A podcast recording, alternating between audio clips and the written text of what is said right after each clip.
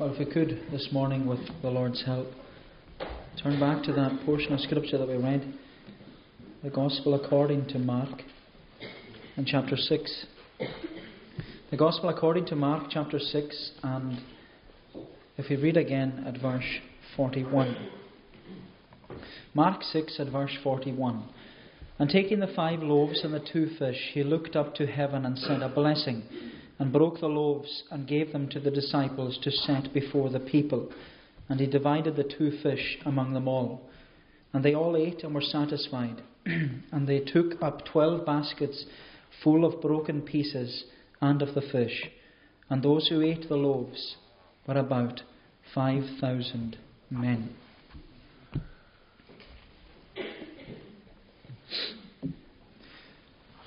The scene which confronts us here in this chapter is probably a scene which is not too dissimilar from what we've been witnessing on the news over the past few months. Uh, with all these devastating pictures of people fleeing their homes because of war. And in the past few months and over the past few months, we've, we've seen thousands of people making this treacherous journey across the Mediterranean Sea and into Europe, or from the Middle East across into Europe. And with all the news reports which we've been given, we've witnessed thousands of people gathering into ferries or on trains or buses or even walking from country to country. And looking at all these scenes of, of thousands of refugees moving across Europe, uh, you could say that they seemed like sheep without a shepherd. Uh, they, had, they have no place to call home. Uh, they have no security and they have no safety anymore. It's all been taken away from them because of war. And when these refugees were asked by the news reporters why they left their country, uh, the answer many of them gave was that uh, they were in search of new life. Search of new life. They were hoping for a better life somewhere else. They were looking for a new start and a new beginning. And we do hope that they will find safety and security as they enter into Europe. Uh, but that scene, which we've witnessed time and time again on the news, of thousands of people seeking new life, it's a similar scene which Mark is presenting to us here in this chapter. Because alongside the, the Sea of Galilee, on this, uh, you could say, Machair type land, uh, thousands of people gathered from all over the nation of Israel, and they'd come looking for Jesus. And their search for Jesus was because he was the miracle worker from Galilee. He was the one who was healing all these people and helping all these people and doing all these miraculous signs. And so uh, this crowd, they came looking for Jesus. They came searching for something better. They came to Jesus seeking help and they came to Jesus looking for a better life and desiring for him to help them. This crowd gathered before Jesus because they knew he was different. They knew he was different. And you know, when I look out from the pulpit every Sunday morning and Sunday evening, when I look at you, I and I see that you faithfully gather here week by week. But sometimes, sometimes and often I wonder why. Why do you come? What is it that brings you here? What, what is it that draws you to this place? What is it that brings you to see Jesus? And looking at this crowd that, that came to Jesus, I wonder if you're here this morning because you're in search of something better. Something that this life doesn't give you.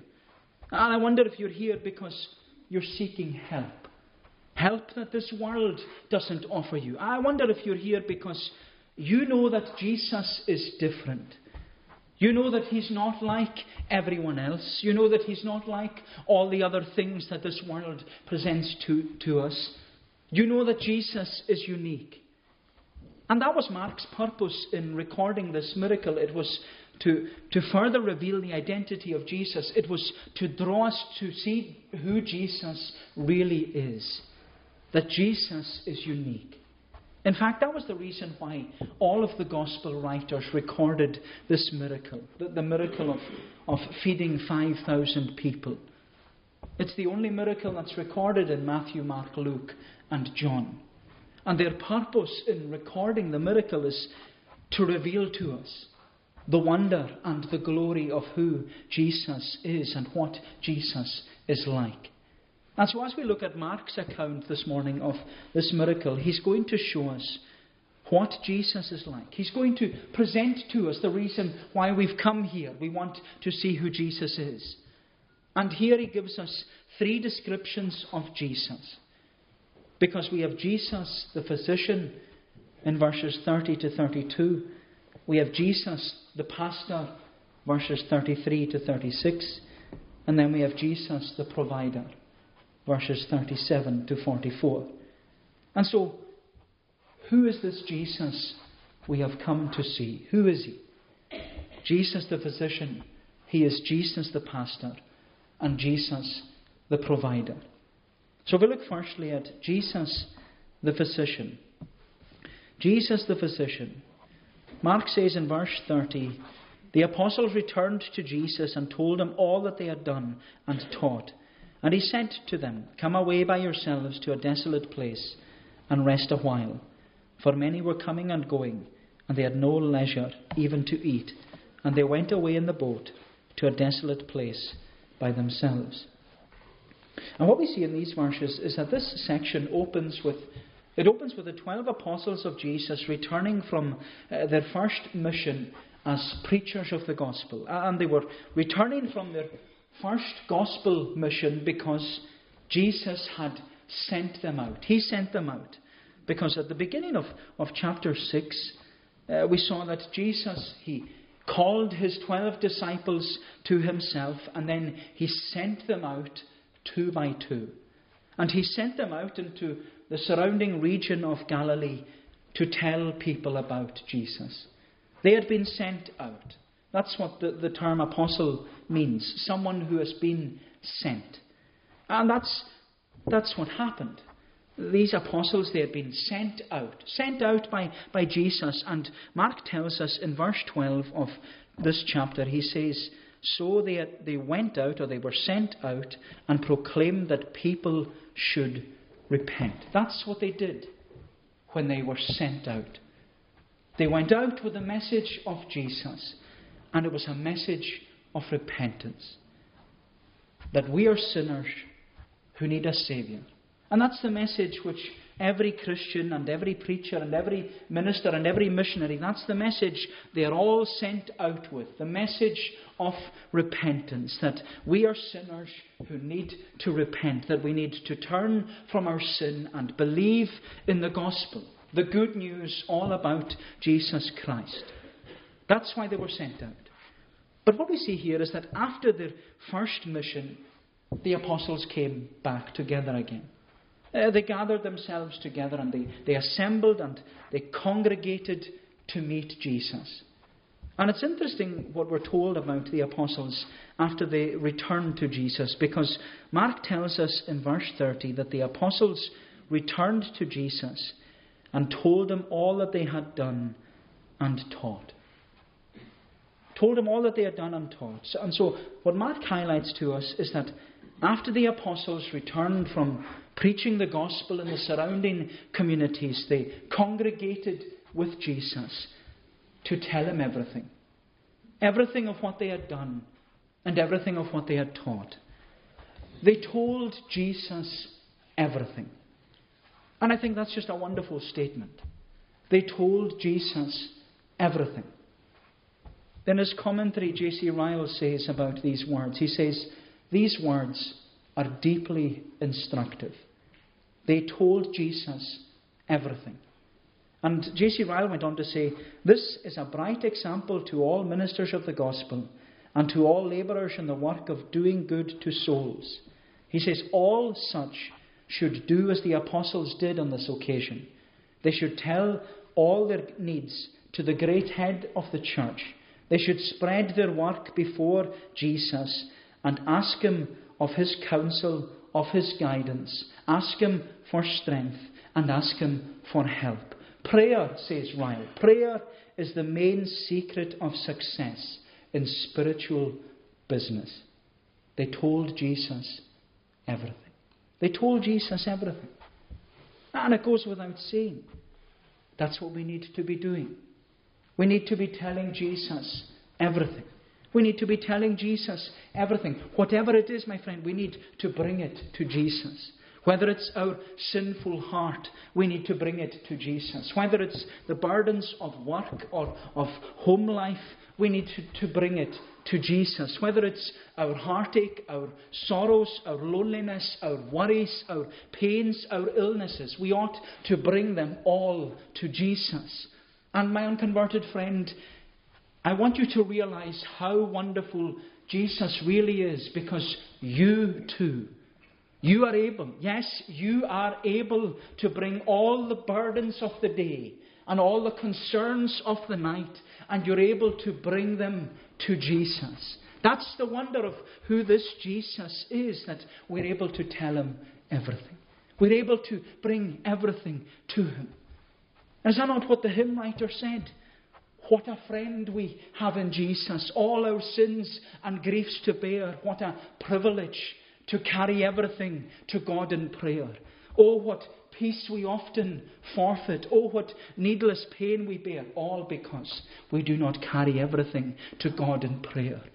Have we trials and temptations, he says? Is there trouble anywhere? We should never be discouraged. Take it to the Lord in prayer. Can we find a friend so faithful who will all our sorrows share? Jesus knows our every weakness. Take it to the Lord in prayer. Jesus, they told Jesus everything. Everything. That's wonderful.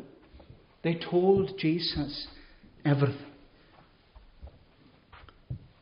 But after the apostles told Jesus everything of what they'd done and what they taught, Jesus said to them, Come into a deserted place and rest a while.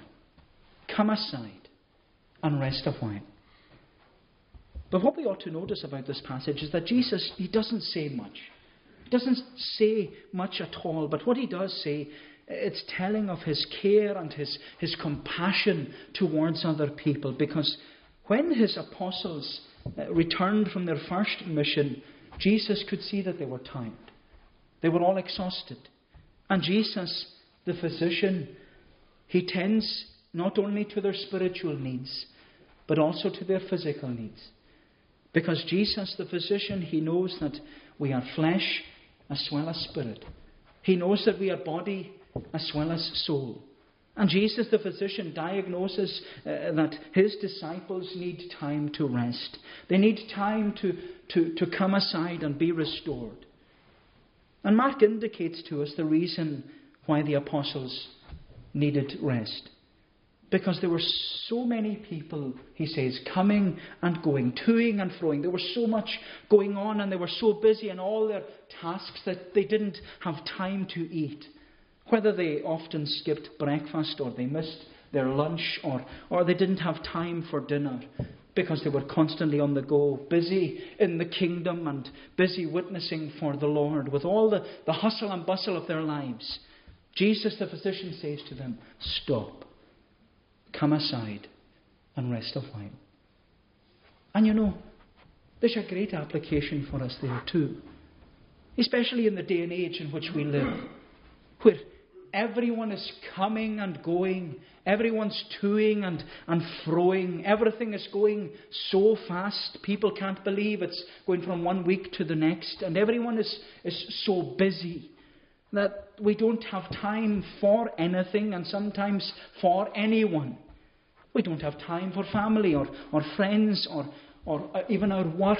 We're always pushed, and yet Jesus the physician says, Come aside, rest a while.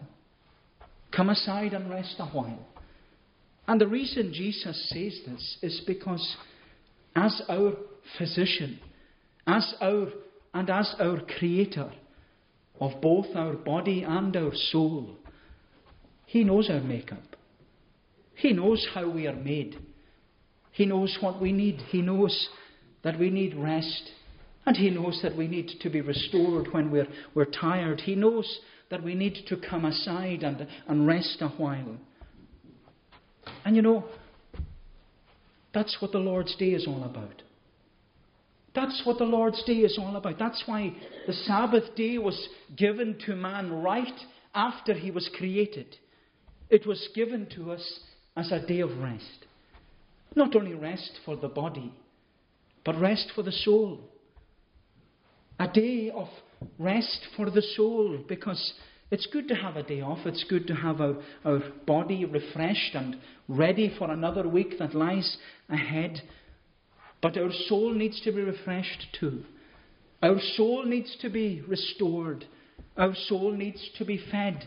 We need to find rest for our soul. And that's why it's good for us to come to church. That's why it's good for us to come here. That's why it's good for us to meet with Jesus every week. That's why it's good for us to, to come aside and rest a while. And even during the week, we have the prayer meeting. It's another opportunity for us. If you want to come, come. It's another opportunity to come away from all the, the busyness of a working week and meet with Jesus and bring everything to Jesus so that we will find rest for our soul. And my friend, is that not the great call of the gospel? Where Jesus says, Come unto me, all you that labour and are heavy laden, and I will give you rest. Take my yoke upon you and learn of me, for I am meek and lowly in heart, and you shall find rest for your souls. For my yoke is easy and my burden is light. My friend, Jesus, the physician, knows what you need. He knows that your greatest need is Him. That you need Jesus. Everybody needs Jesus. You need Him, and you know you need Him. So will you not do as He has asked you? Come unto me. Because when you do come to Him, He promises you will find rest for your soul. You will find rest for your soul. Jesus the physician. That's the first thing we see. But secondly, we see Jesus the pastor. Jesus the pastor. You look at verse 32. And they went away in the boat to a desolate place by themselves. Now many saw them, saw them going and re- recognized them, and they ran there on foot from all the towns and got there ahead of them. When he went ashore, he saw a great crowd, and he had compassion on them, because they were like sheep without a shepherd, and he began to teach them many things. So, in the previous section, Mark reiterated, he, he, he emphasized the intention of Jesus and his disciples. Their intention was to go to this deserted place to be by themselves. And Mark did that. He, he emphasized it because that was the plan. That was the plan. The plan of Jesus and his disciples was to come aside and rest a while. But what we see here is that nothing went according to plan. Nothing went according to plan because as soon as Jesus and his disciples tried to get to this quiet place and get some, um, some peace, the multitude saw Jesus and his disciples leaving and they, they went after them. In fact, Mark tells us they ran. They ran after them. They ran so fast that they arrived round on the other side of the Sea of Galilee before Jesus and his disciples could get there on the boat. But you know, I love what Mark tells us next. That when Jesus saw the multitudes who, who had gathered on the shore, when he was coming into the shore on the boat, seeing this multitudes, thousands of people. It says, He was moved with compassion because they were like sheep without a shepherd. I just love that. He was moved with compassion because they were like sheep without a shepherd. Because in these words we see that Jesus the pastor was also Jesus Jesus the physician was also Jesus the pastor. He had a pastor's heart towards the multitudes. He had this care and compassion, the compassion of a good shepherd towards all these, these lost sheep before him. And that's what the multitudes were. They were lost sheep. Sheep without a shepherd. And we all know from our own experience sheep without a shepherd, they have no direction, they have no leadership, they have no one to feed them, they have no meaning, they have no purpose, because they are lost sheep in need of a shepherd. But what we see here is that before Jesus feeds these lost sheep, before he feeds them, he teaches them. Before he feeds them, he teaches them. And we're told that Jesus taught them many things. That's just a wonderful thought that Jesus, the pastor, who saw all these, these sheep before him that were without a shepherd, and he saw that they had no direction in life, and yet he gave them direction. He saw that they had no leadership, and he gave them leadership. He saw that they had no meaning to life, and he gave them meaning in life. He saw that they had no purpose in life, and he gave them a purpose because he made these lost sheep all his sheep. He claimed them as his own. He saw them as precious. He made them his treasured possession. And my friend, that's what Jesus does. That's what Jesus does. Jesus, the pastor, sees that we're like sheep without a shepherd, wandering aimlessly. We're lost sheep, wandering about, trying to, to find someone to lead us and direct us and give us a purpose and a meaning to life. But when Jesus comes to us in the gospel, he promises to take us from all our lostness, to take us from all our lostness where life has no leadership. Jesus gives us leadership. When life has no direction, Jesus gives us direction. When life has no purpose, Jesus gives us a purpose to live. When life has no meaning, Jesus gives us meaning because, my friend, Jesus shows us his love. He gives us his love. He gives us, he gives us belonging. He makes us belong to him. He gives us dignity. He explains why we were created. God's Love God's glory. What is man's chief end? Glorify God. Enjoy Him forever. But what is it that causes Jesus to be our pastor? He gives us meaning, but what causes Him to be our pastor? What is it that prompts Jesus to give us meaning to life? What is it that compels Jesus to act in this way? His compassion his compassion. That's it. When Jesus saw the multitudes, he was moved with compassion. So, one of the most beautiful statements in the Bible. Jesus moved with compassion. And this word, compassion, it's only ever used in the Bible to describe Jesus. And we've seen this already in Mark's Gospel, where Mark, he repeatedly uses this word in order to emphasize that Jesus, that this Jesus, he is one who moves with compassion. He moves with compassion. That was the case in chapter 1 when Jesus encountered this leprous man. We're told that Jesus moved with compassion. He put forth his hand and he touched him. The same was true for Legion the demon possessed man, when Jesus had cleansed him from his demon possession, Jesus told him, Go home. Go home to all your friends and tell. Tell them how the Lord had compassion on you. But also in chapter 8, we'll get there soon, when Jesus feeds the 4,000. The reason he does is because he had compassion on them. And my friend, this is the wonder of who Jesus is that he shows compassion to everyone and to anyone. To anyone. That's the compassion of Jesus is such that he's compelled to help the helpless, he's compelled to strengthen those who are weak, to, to comfort those who are mourning, to encourage those who are downcast, to, to reach out to those who are lost without and without hope.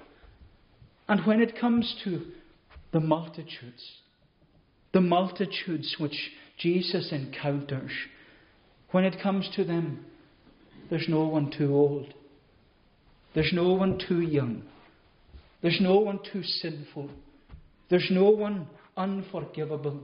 There's no de- disease too great for Jesus. There's no problem too difficult for Jesus to address because this pastor, he knows our deepest needs. And he moves with compassion. And he stretches out his hand to us in order to help us and sustain us. My friend, the marvel of his compassion is that Jesus is more willing to help you than you are to ask him. Jesus is more willing to help you than you are to ask him. Therefore, the real issue is are you willing to ask him? Are you willing to ask him? Are you willing to ask Jesus, help me? Help me. Are you willing for Jesus to be the good shepherd he promises to be? That's what we were singing. Goodness and mercy. Psalm 23, the shepherd's psalm. That's what he promises. Goodness and mercy all my life will surely follow me, and in God's house forevermore my dwelling place shall be. That's his promise to you when you ask him. When you ask him, this pastor, he'll give you direction. This pastor, he'll lead you. This pastor, he'll, he'll give you a purpose. He'll give you a meaning. He will give you life. Life itself, because that's the promise of the Good Shepherd. I have come that you might have life and have it more abundantly. Have it more abundantly. What better life could you have? What better life does this world offer you? There is no better life than the abundant life following the Good Shepherd. But looking at this situation of Jesus teaching the multitudes, we have to ask what was it that made these people run to Jesus? What was it that made these people run after Jesus? What was it that caused them to come from all these cities in search of Jesus? Verse 33 tells us they recognized him. They recognized him. They knew him. They knew his voice. They knew the call of the Good Shepherd. Is that not the case with sheep? They know the voice of their shepherd. Is that not what Jesus, the pastor, says about his own sheep? My sheep hear my voice, and I know them, and they follow me, and I give unto them eternal life.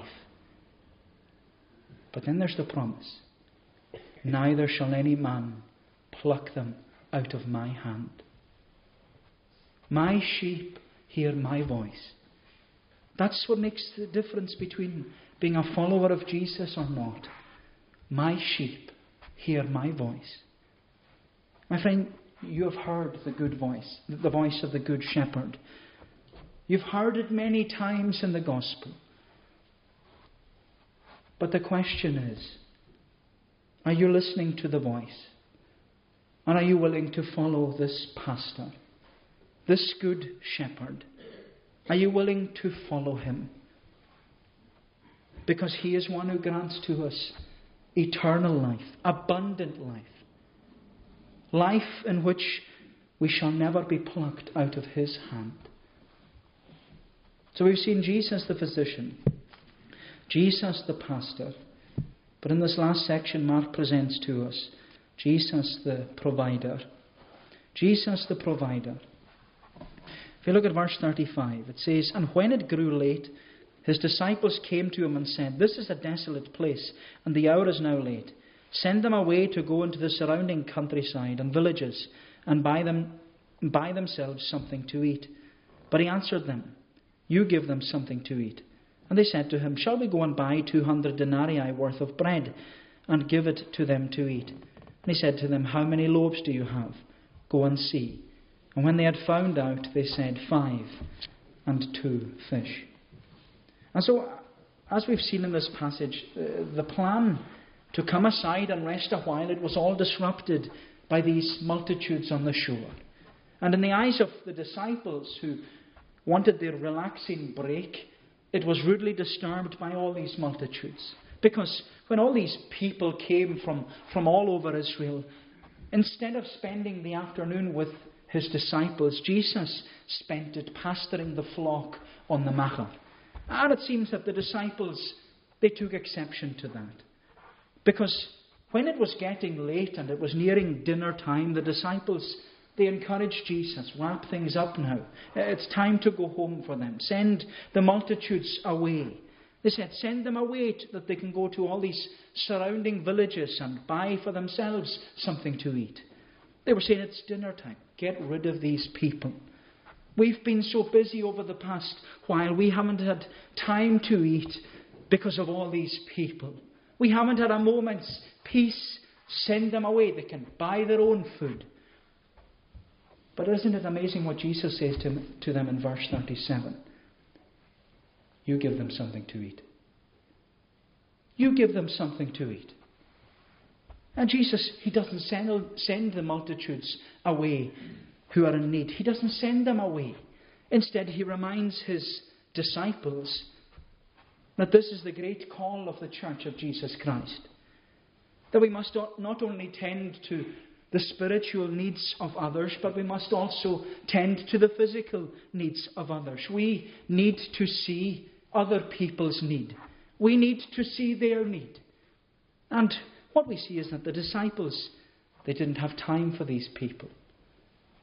But Jesus taught the disciples that they needed to make time for them. And that's the call of the church. We need to make time for people. We need to make time to attend not only to the spiritual needs of our community, but also the physical needs of our community. We need to make time to be involved in our community. We need to make time to be disciples in our community.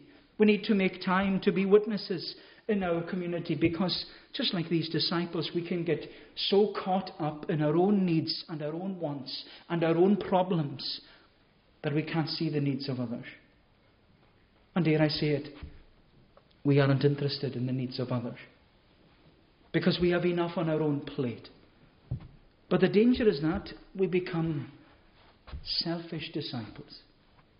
Selfish disciples of Jesus. But what Mark makes clear to us is that despite the selfish nature of the disciples, Jesus the physician, Jesus the pastor, Jesus, the provider, he was interested. He was interested in the multitudes. And he was interested because Jesus will never let you down. Jesus will never let you down. My friend, the church will let you down. I will let you down.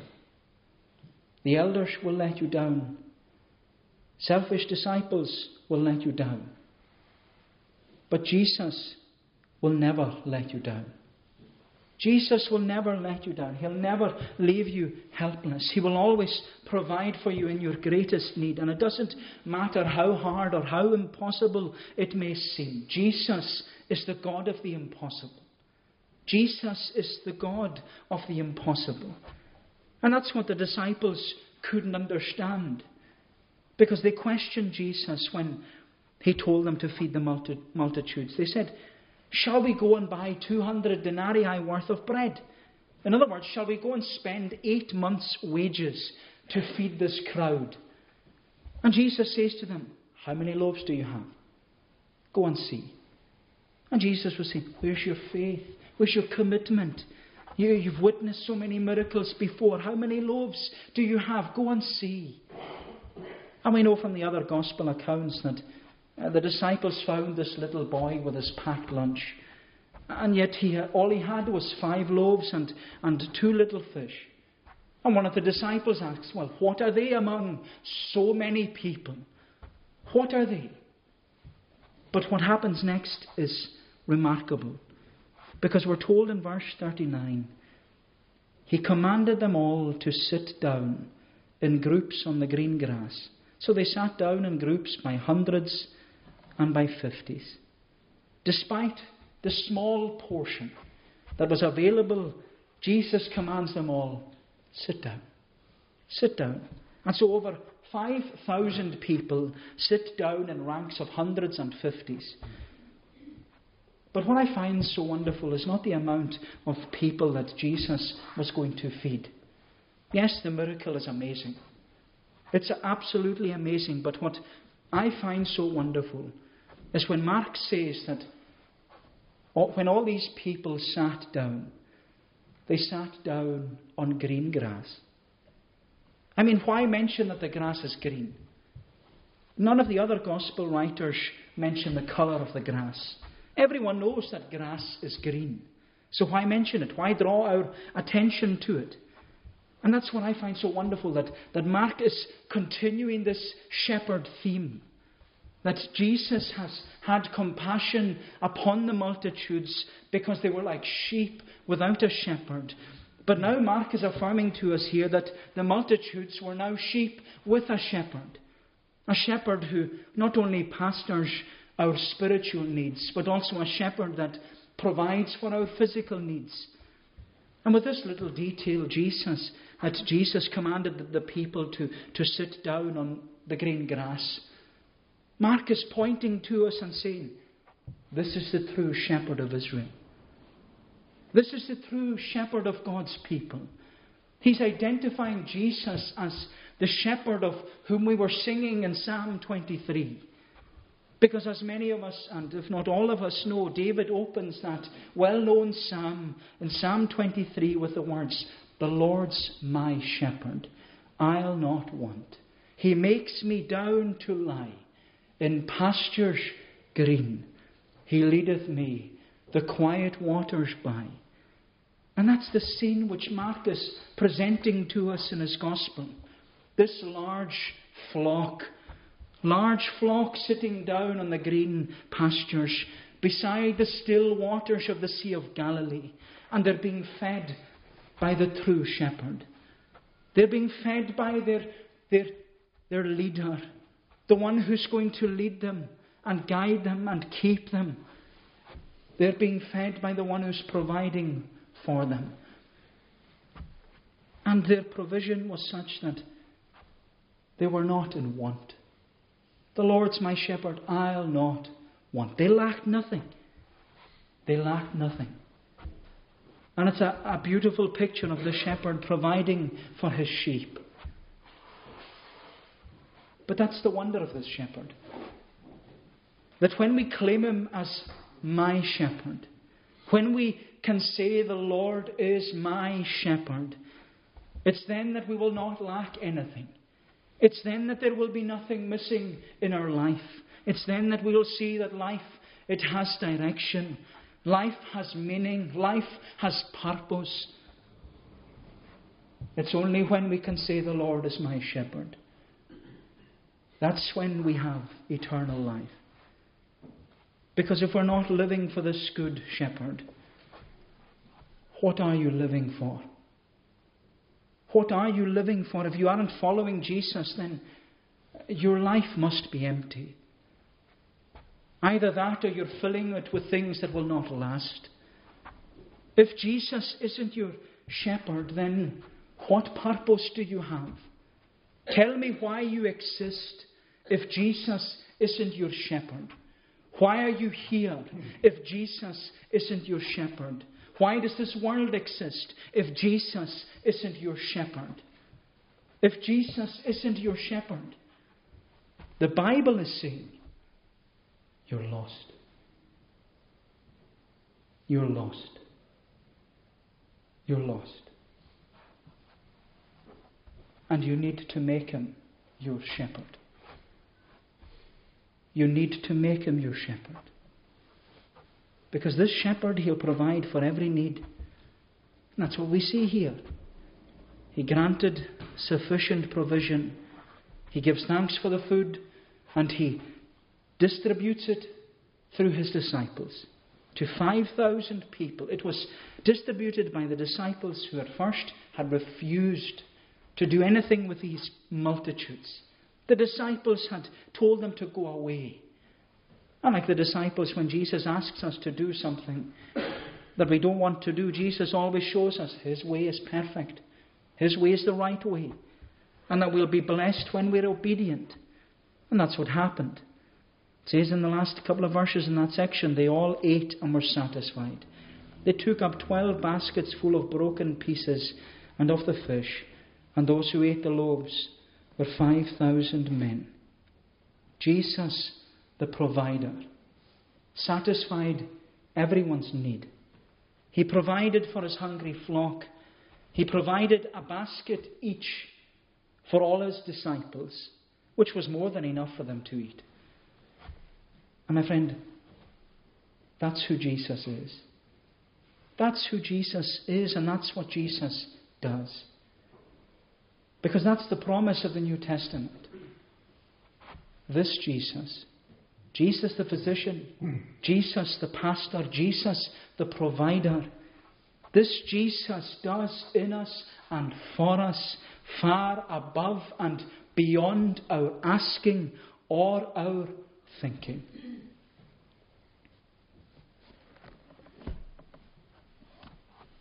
So, who better for you to trust today than this Jesus? Who better? May the Lord bless these thoughts. Let us pray.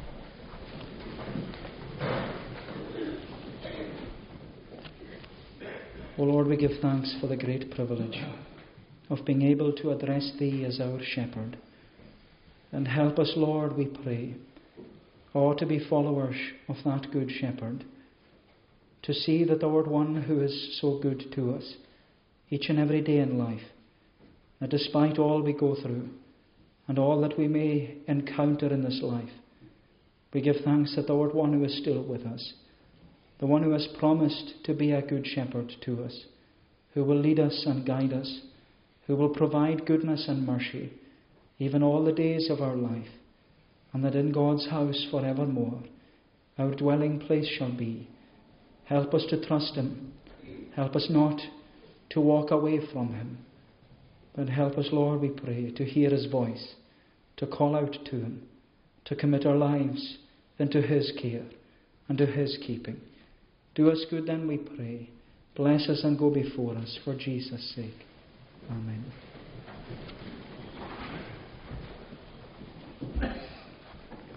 We shall conclude by singing in Psalm 107.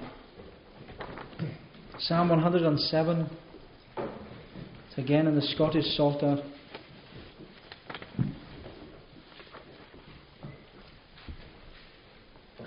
That's page 382 in the Blue Book. Psalm 107, singing from verse 5 down to the verse mark 9. For thirst and hunger in them faints their soul when straits them press. They cry unto the Lord, and he them frees from their distress them also in a way to walk, that right as he did guide, that they might to a city go, wherein they might abide. Oh, that men to the Lord would give praise for his goodness then, and for his works of wonder done unto the sons of men. For he the soul that longing is, doth fully satisfy. With goodness he, the hungry soul, doth fill abundantly. These verses of Psalm 107 to God's praise.